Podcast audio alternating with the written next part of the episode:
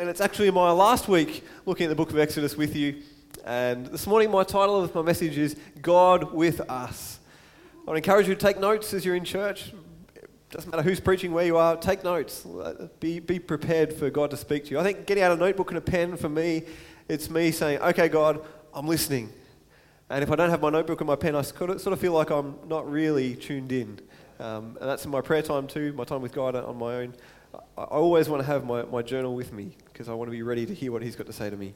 If you haven't got one, no judgment, but bring one next week. anyway, so God has brought His people out of Egypt, and they've, the, the plagues have all happened. They've gone through the Red Sea after Pharaoh chased after them and changed his mind. And they're, they're free from Egypt. They've gone through the Red Sea. The Egyptians' army has been wiped out in the sea. And then they, they travel, and we see they go, go to Mount Sinai. I think that's the next slide, just pointing out again where they are. So, we, again, this morning down at Mount Sinai. They've gone down there, they've been given the Ten Commandments. and as we talked about last week, the, the, Ten Commandments aren't just a list of do this to go to heaven. It's, it's a, it helps us to see what God's plan for his people is like. And it just shows us that we are sinful and we need a Savior. And uh, the foundation of every one of God's commandments is love. That's what we talked about last week. And this morning we're going to open up to chapter 25. If you've got your Bibles, uh, again, encourage you to bring your Bible to church. Um, chapter 25, verse 1 and 2, and you can read along on the screen if you haven't got it. The Lord said to Moses, Tell the people of Israel to bring me their sacred offerings, accept the contributions from all those, all whose hearts are moved to offer them. Have the people of Israel, sorry, just skipping past a few verses there, it talks about what the different offerings they can bring, the things that they will need to, to build the tabernacle. And verse 8 it says, Have the people of Israel build me a holy sanctuary so I can live among them. You must build this tabernacle and its furnishings exactly according to the pattern I will show you. And it goes on for the next five chapters about the instructions um, for what they should do. But point number one this morning is God's plan, God's desire is to live among his people. God wanted them to build this tabernacle so he could be with his people. They'd had 400 years in slavery, they'd had 400 years uh, being under Pharaoh's rulership. And they hadn't been free to worship. They hadn't been free to, to spend time with God as they'd been instructed to, as they wanted to, as they would, had been told to. And after that 400 years, they, they get rescued from Egypt, and God says, I want to be with you. I, I want to set up this tabernacle so that you will know that I am with you. And He's kind of helping them realize that God has not abandoned them, God has not um, forgotten them. He doesn't want them just to do life without Him, He wants to be with His people. The word tabernacle actually means uh, to dwell with. Uh, to, to tabernacle is to dwell with someone, and God wanted them to build a tabernacle to tabernacle with them. He wanted to be with his people because life works best when we love and worship God. God knows that if, if He doesn't help them understand that he, he loves them, that He is for them, and that His instructions are good, that they will go astray. Turns out they do anyway, but God wants them to know His love for them and worship Him so that life will go well for them. And it's the same for, is true for us. The, the, the commands of God, the things that God speaks to us, aren't things that are just random things that God's made up to make life hard. If we obey God's commands for us, we will be blessed. Our relationships with one another will be better. And our, if, if we know God is for us and we understand who He is, we will be blessed. I was reading an article just this week uh, out of the Wall Street Journal. It was written just a couple of days ago um, by a psychoanalyst. I was just trying to remember what their title was. A psychoanalyst that was writing this article, and uh, I found it really fascinating. The title of the article was this Don't believe in God? Lie to your children. And the article basically went on to say if you don't believe in God and your kids have big questions, you should lie to them because there is no other explanation in this life, in this world, for so many aspects of humanity and who we are than a God. And you might not believe in him, but just lie to your kids because they'll be better off if you do. That was the article. This guy with some Jewish background, but he's a psychoanalyst, and he's sort of saying, look, this is the best way to help your kids is to help them believe in a God, even if you don't. And the article goes on to talk about how studies show that people with faith uh, tend to do better in life. They're, they're, they're more joyful, they're more successful, they're more peaceful, they're more involved in community, they're more, uh, more of a blessing on community. And he's just going on about how, how, how wonderful it is. And he says it's, it's, kind of amazing how this, this faith thing seems to help people. I'm going, yeah, it's amazing, isn't it? Maybe it's actually good. Maybe it's actually true. He says to parents, if you don't believe in God, lie to your kids. But actually, what he's saying is there's no uh, answer, there's no ex- explanation than a God in heaven who made all things. And without an understanding of God, life just does not make sense. And I guess he's sort of saying, well, if you don't believe in God, you might as well lie anyway because there's no judgment because you don't believe in God, you're just dust, it doesn't matter anyway. Life makes sense, life works best when we know that God in heaven created us, He loves us, and we worship Him. It's not that He's an egotistical maniac that just wants us to worship Him. It's that life is better for us when we keep things in perspective and worship Him as the true and living God and creator of all things. So we see that God comes to dwell with His people and they build this tabernacle oh, that they're going to. We're not going to get to the fulfillment of that today, but uh, God tells them to build this tabernacle so He can establish His relationship with His people again. And it's, it's different, but it's, it's kind of a, a coming back to Eden. In, in the Garden of Eden, Adam and Eve d- dwelt with God. They, they, they walked with Him, they talked with Him, they, they did life with God in perfect relationship. And it wasn't going to be restoring things back to Eden, but God was establishing that I want to do life with you, my people. And it was, was not the same because sin had entered the world and, and they were sinful and sin separated them from God, but God was establishing this desire is that they would be in relationship with Him, that they would, they would know His presence, His love, and that they would worship Him. He says, build the tabernacle. He gives them instructions for the next five chapters on building the Ark of the Covenant, the table, the lampstands, the curtains, and how big and how wide and how many of them to build, and the altar and the, the anointing oil. Sorry, my writing was a bit small there. Uh, and all these different things, God gives them specific instructions on how to do these things because it was so important for His people to understand that this is, this is sacred, this is amazing, this is wonderful that God would dwell with His people is, is truly amazing. But then we read Exodus chapter 32, and these events happen amazingly, at the exact same time that God's speaking to Moses about building this tabernacle for him to dwell with his people, at the very same time, you've got the rest of the Israelites down the bottom of the hill, and this is what happens. Exodus 32, verse 1. It says, When the people saw how long it was taking Moses to come back down the mountain, they gathered around Aaron. Come on, they said, make us some gods who can lead us. We don't know what happened to this fellow Moses who brought us here from the land of Egypt. So Aaron said, Take the gold rings from the ears of your wives and sons and daughters and bring them to me. All the people took the gold rings from their ears and brought them to Aaron. Then Aaron took the gold, melted it down, and molded it into the shape of a calf. When the people saw it, they exclaimed, O Israel, these are the gods who brought you out of the land of Egypt. Aaron saw how excited the people were, so he built an altar in front of the calf and he announced, Tomorrow will be a festival to the Lord. Verse 6 The people got up early the next morning to sacrifice burnt offerings and peace offerings. After this, they celebrated with feasting and drinking, and they indulged in pagan revelry. It didn't take long.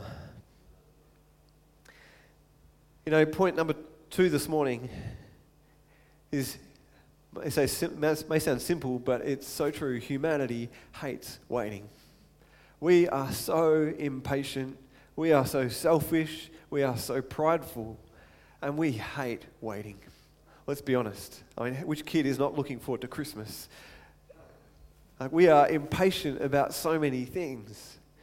Humanity hates waiting, and the people of Israel are, are a noisy percentage of. Say, Moses, this guy is, is taking too long. Where is he? He's probably dead. He's abandoned us. Forget about him. Aaron, make us some gods. And he does. And it's kind of unbelievable to begin with. But then when we think about the fact that just in the, in the passage in verse 24, chapter 24, verse 17, it talks about the glory of the Lord appearing at the summit like a consuming fire. You got Moses up on the mountain in this glory of God, this consuming fire that's all over the mountain, and the people of Israel kind of forget about what's going on on the mountain, that God's spoken to them with his Ten Commandments, and Moses is up there. I mean, it says he was up there for 40 days. 40 days. How many weeks is that? Who's quick with the maths? It's not quite six weeks. So maybe Moses has been gone three, four, maybe even five. Maybe it was six weeks. It was like no, uh, just under six weeks. He's about to come back. But they, they, they've totally given up on God. They've given up on Moses, and they say, let's make our own gods. You know, we can get really critical. We can get analysing of what they've done and get critical.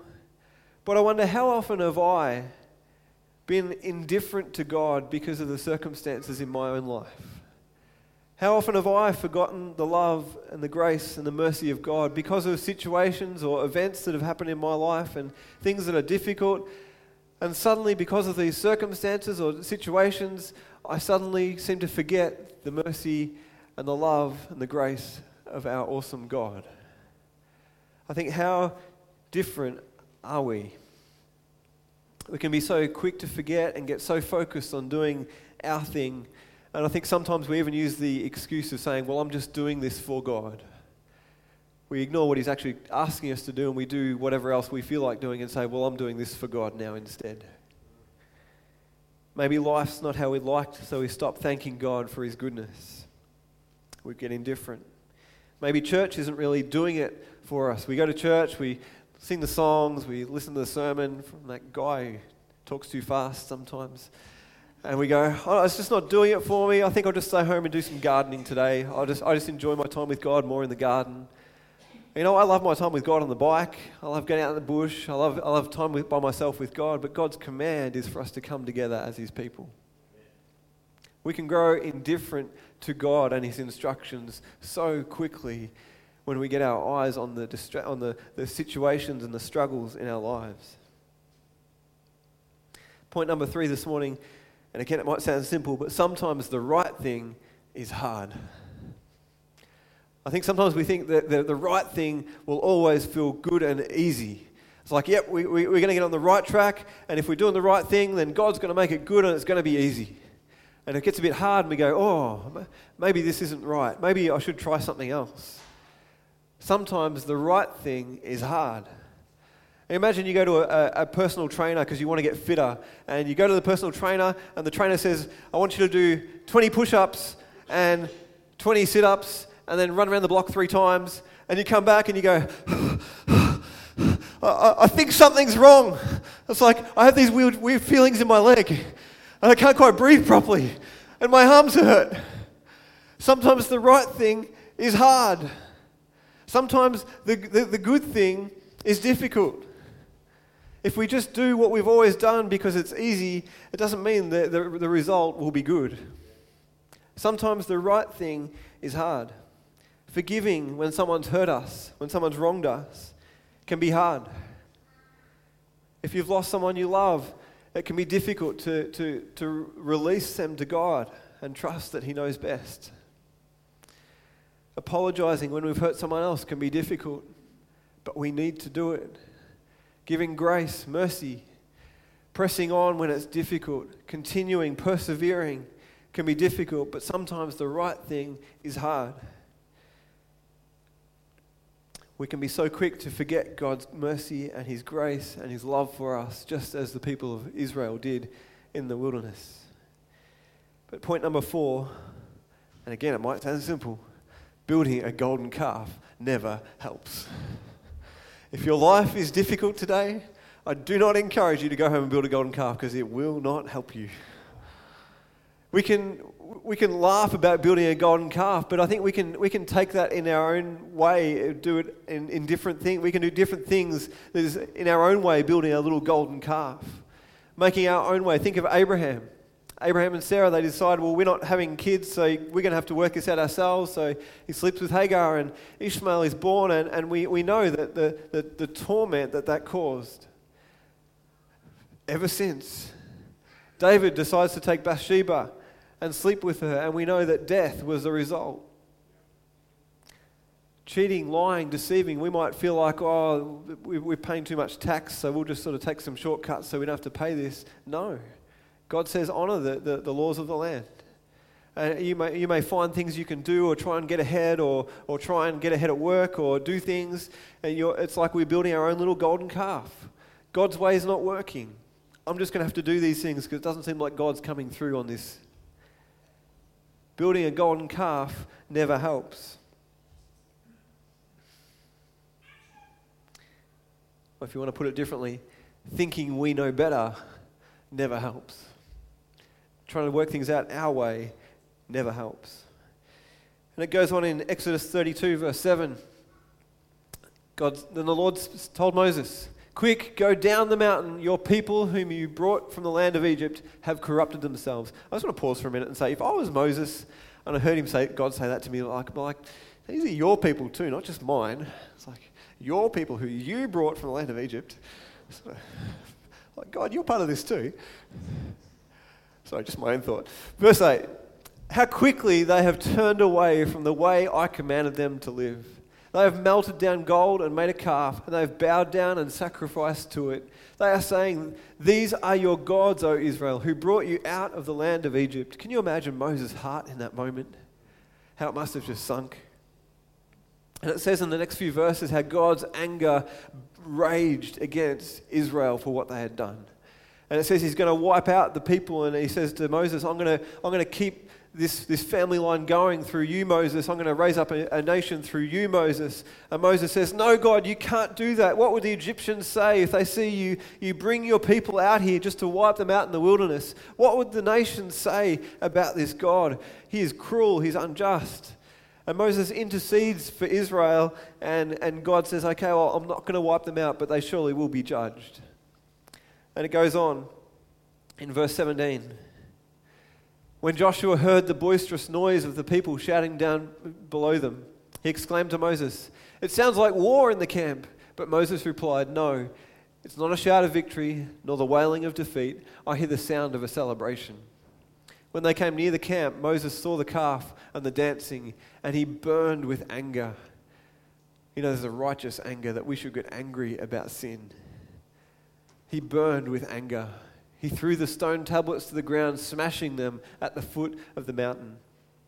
I kind of wonder if that was a moment of it was like afterwards going, oops, don't know if I should have done that. but he smashes these tablets of stone. He says he took the calf they had made and burned it. Then he ground it into a powder, threw it into the water, and forced the people to drink it.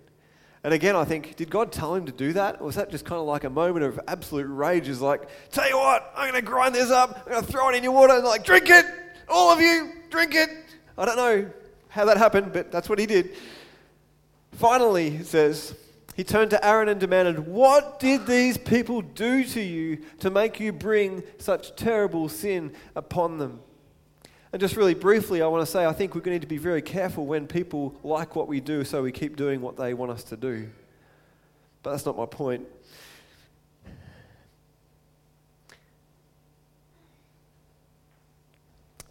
And it says that God tells Moses to call the people together that want to honor him. And Moses tells them to take up their swords, and those who refuse to come and, and, and choose to live God's way were slaughtered. It says 3,000 people died that day. And a little bit later in the chapter, it says, And the plague came upon the people of Israel. And I kind of get the feeling that God is expressing to them, you know, you are my people, but if you choose to make idols if you choose to worship other things, if you choose to disobey my commands, the plagues that came on Egypt will be no worse than what will come upon you. He's saying, you, you are my people, but if you do not follow me, if you ignore me, you'll be no better off than the Egyptians who faced those plagues and, and death came upon them. And as his people, we need to realize that if we ignore him, if we live as our own God, we are no better off than anyone else. And it says that God tells Moses to, to go, to leave that place and go on to the promised land. And Moses pleads with God that he would go with them still, because God said, I'm not going with you anymore. And eventually in chapter 33, verse 14, it says, I will personally go with you, Moses. But the plans he had for his people to, to be with them in the tabernacle, we, we get the sense that it changes at that point. He goes with Moses, but he doesn't dwell with his people in the way that he had desired to. That the intimacy that God, I believe, wanted in that moment, we never see come to pass. God told them to build the tabernacle so that he could live among them. But they looked to other things, and that intimacy was destroyed. And I wonder how often we are just the same. We look to other things, and our intimacy with God, our closeness to God, is affected. But praise be to God, Jesus came. Jesus came and gave his life upon the cross so that our punishment has been dealt with. Jesus took the punishment for our sin upon the cross so that we do not have to be judged as we deserve. We will not be cut off because of the, the sins that we commit today or tomorrow. If our trust is in Jesus Christ, we are set free from the power of sin and death. Sometimes our sin in this life, we, we still struggle with sin, and sometimes our, if we continue in sin, our intimacy with God, it says about our prayers not being answered if we refuse to, to turn from our sin, if we continue in sin. We need to be careful about the way we live. Jesus has taken our punishment, but we can lose that intimacy with God if we continue in sin, ignoring God's commands. Just as Moses interceded for Israel, we know that Jesus has interceded on our behalf. But Jesus was much different to Moses. He was the sinless one who gave his life as a sacrifice for our sin. That we could be set free and we could be free for eternity because of him. Romans 5 talks about how Adam and Christ uh, are similar, that Adam's one sin brought sin and judgment upon the earth, but Christ's one act of, of obedience to God has brought forgiveness for all who would call on his name. Hebrews, I was just reading through Hebrews this week and thinking, wow, we should do a series on Hebrews straight after this. Because Hebrews just paints a picture of how all of the Old Covenant all just points to Jesus about how all the things just line up. In Hebrews chapter 10, I just want to read a couple of verses.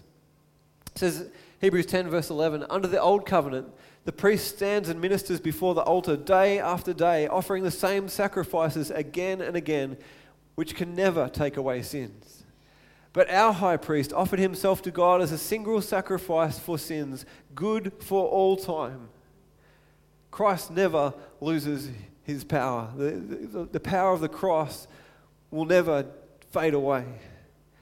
Then he sat down at the place of honor at God's right hand. There he waits until his enemies are humbled and made a footstool under his feet. For by that one offering, he forever made perfect those who are being made holy. If you're feeling condemned, if you're feeling unworthy, open your Bible to Hebrews chapter 10, verse 14. The one, that one offering forever made perfect those who are being made holy. If your trust is in Jesus Christ, you are being, being made holy. He forever made you perfect in His sight. In verse 15, and the Holy Spirit also testifies that this is so. For he says, This is the new covenant I will make with my people on that day, says the Lord. I will put my laws in their hearts and I will write them on their minds. Then he says, I will never again remember their sins and lawless deeds. And when sins have been forgiven, there is no need to offer any more sacrifices. You know, we do not have to make sacrifices to please God now. Some people get the, give the impression that it's like, oh, I'm giving this up so that God will bless me. That is not how it works. We do not give up things in this life now to try and to gain God's approval. We don't need to make sacrifices to restore our relationship with God. Jesus did that upon the cross. You may choose to give something up as an act of worship. You may choose to give something as, as a way to honor God, but we don't earn God's forgiveness through our sacrifices. And verse 19. And so, dear brothers and sisters, we can boldly enter heaven's most holy place because of the blood of Jesus. By his death, Jesus opened a new and life giving way through the curtain into the most holy place.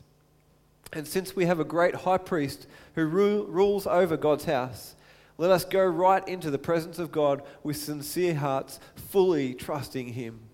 For our guilty consciences have been sprinkled with Christ's blood to make us clean and our bodies have been washed with pure water. Let us hold, whoops. Let us hold tightly without wavering to the hope we affirm, for God can be trusted to keep his promise. Let us think of ways to motivate one another to acts of love and good works. And let us not neglect our meeting together as some people do, but encourage one another, especially now that the day of his return is drawing near. Number five this morning, my final point. God wants us to know Him, to worship Him, and to, for Him to be central in every part of our lives. Life for us is better when we keep things in His perspective. He wants us to know Him, He wants us to know His love for us, to worship Him, and, and keep this life in perspective as we do that, the fruit of the Holy Spirit will be abundant in our life. We don't produce the fruit of the Holy Spirit. We don't work harder to produce the fruit of the Holy Spirit in our lives. But the fruit of the Holy Spirit abound as we keep our eyes on Him, as we do honor and worship Him as God, as we keep Him central and remember Him day by day. Jesus has done it all. You know, the, the Christmas season is all about the fact that God again has come to be with us. In, in Exodus, we read about the tabernacle, God coming to dwell among his people, but Jesus came, God himself, so that we could be made holy, that God could dwell within us by his Spirit. And he's done it all.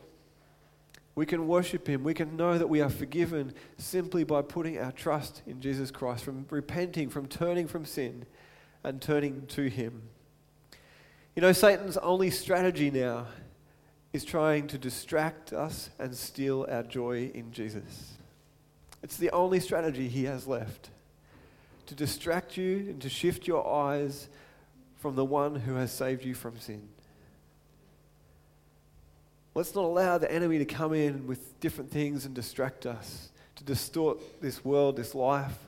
Let's fix our eyes on Jesus, the author and the perfecter of our faith. Romans 8 says, Nothing can separate us from the love of God. If we are in Christ, nothing can separate you from the love of God. It talks about the ones that face suffering and even are put to death. Does it mean God's love is, is, is broken? No way. Nothing can ever separate us from His love. There's two questions I want to ask this morning as I come to a close. And it's this number one, have you invited Jesus to be Lord of your life? Have you truly surrendered to God and said, God, I am sorry for my sin? God, I am sorry for worshipping other things. You know, we're all worshipping something. God has made us to be worshippers. And, and worship uh, gone wrong is just loving other things more than God. And there's two things, two, two quotes I want to read to help you think about whether Jesus truly is Lord of your life. The saying is Jesus is Lord of all, or he's not at all. Is Jesus truly Lord of all your life? Is your life surrendered to Him? Is He Lord of all your life? Because if He's not Lord of all your life, we have to ask ourselves, is He truly Lord at all? And the second quote is this Our pleasure reveals our treasure. What is your greatest pleasure in? Because our pleasure reveals our treasure. If we have if we think about our greatest pleasures in life, our greatest loves, our greatest joys, if it's not an understanding that those things are through God, then we have to ask ourselves where truly is our treasure? Is it in what people think of us? It is what we can, the reputation we can build? Is it the, the relationships we have? Or is it our treasure truly in Christ? Is Jesus Lord of your life?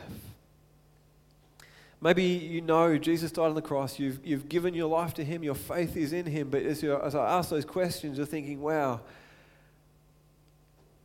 how did I get to this point? And you know, sometimes we need to recalibrate, which, re, which brings me to my second question. How can you reorientate your life? As we come into a new year in not that long, as we head towards the end of this year, how does God want to reorientate your life? How does He want to recalibrate and reset your life? Because the reality is, if we feel that we've kind of gone away from truly loving God as number one in our life, if we're feeling any sense that we've, we've kind of drifted a little bit from true north, then we need to reset. We need to make some changes. We need to do something because things will not change on their own. If we just do what we've always been doing, we'll just keep going down, down that road.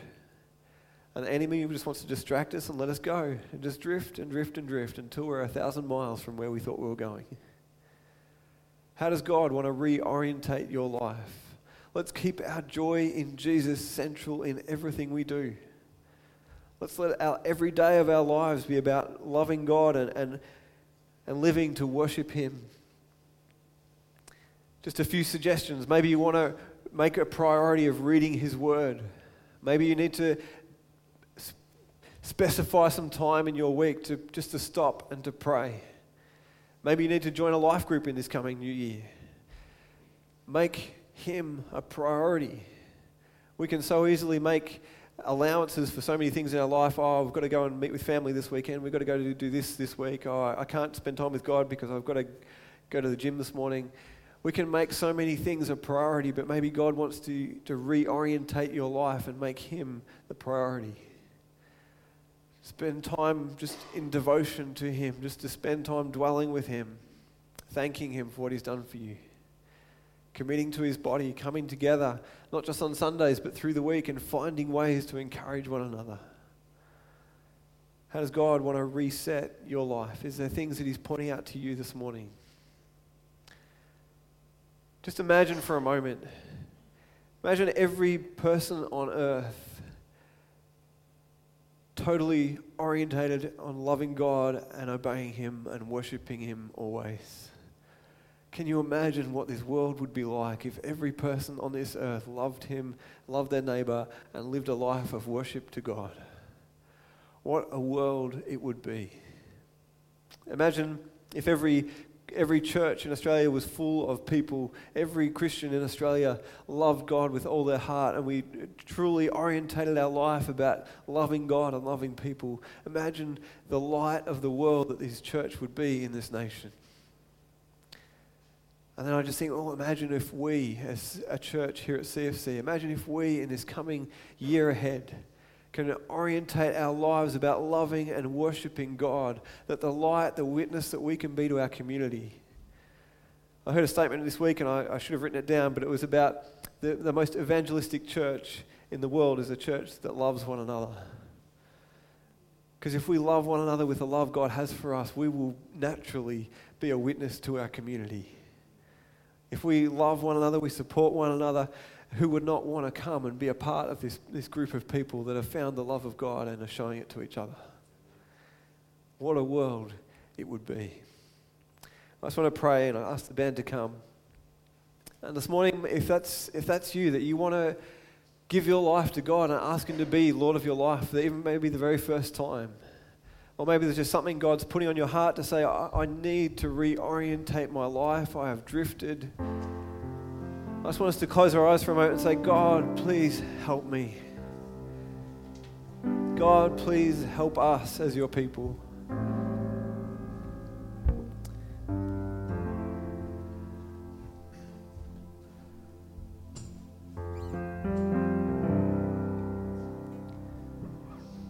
God, it just amazes me that time and time and time and time again as we read through your word, that you did some amazing thing, that you could demonstrate your love and your power to your people. But so quickly they drift away. And God, we do not want to be like that. We don't want to drift away. We don't want to just get distracted by the things of this world. God, we recognize that you are the light of the world, that you came to this world that you created. You gave your life upon the cross. Lord, you were the perfect sacrifice for sin, the price that had to be paid. But God, we thank you that now, through faith, we receive your righteousness. That we can be called the children of God. We are no longer cut off because of our sin, but that you have given us new life through Jesus Christ. God, I just pray today that for each of us, that you would help us to surrender those parts of our lives where we have made our own little golden calves where we've tried to make a way because we felt like you weren't doing what we wanted. God, help us to surrender those things, to give up those things, to turn away from those things, to truly repent of those things. And God, we just pray that you would help us, inspire us, lead us. We thank you for your Holy Spirit that you've sent to help us to live for your glory, God. And Lord, through this Christmas season, I just pray for us as a church, as your people, as we go out from this place, as we live our lives this week, God, that you would give us a boldness, that you would give us a courage to stand up and, and speak up about the hope we have in you, Lord. That, God, we would truly be a light and a witness to this world around us. God, that you so loved the world that you gave your only Son. God, let us be in awe of what you have done. Let us be so excited again about what you have done. For anyone whose, whose love for you has grown dim, their excitement in you has, has faded, Lord God, I just pray that you would restore the joy of our salvation again, even this morning. Lord, as we spend time with you in your word, as we pray, as we worship you, as we come together week by week, that Lord, we would be refreshed, that we would be just so full of joy, full of your peace, full of the, the understanding of the hope we have in you. That God, nothing would ever distract us. No weapon formed against us would prosper, but Lord, we would run with endurance the race you have marked out for us. Oh God, what a privilege, what an honor that we can know you that we can know that you are our Savior, that you are our God, that you have made a way for us to live in relationship with you now and in eternity. And Lord, we just want to say thank you and praise you today. Thank you, Lord, for all that you've done, all that you've given. That we can enjoy this life with you, that we can enjoy that perfect relationship with you for eternity, God. In Jesus' name, amen. We're going to finish with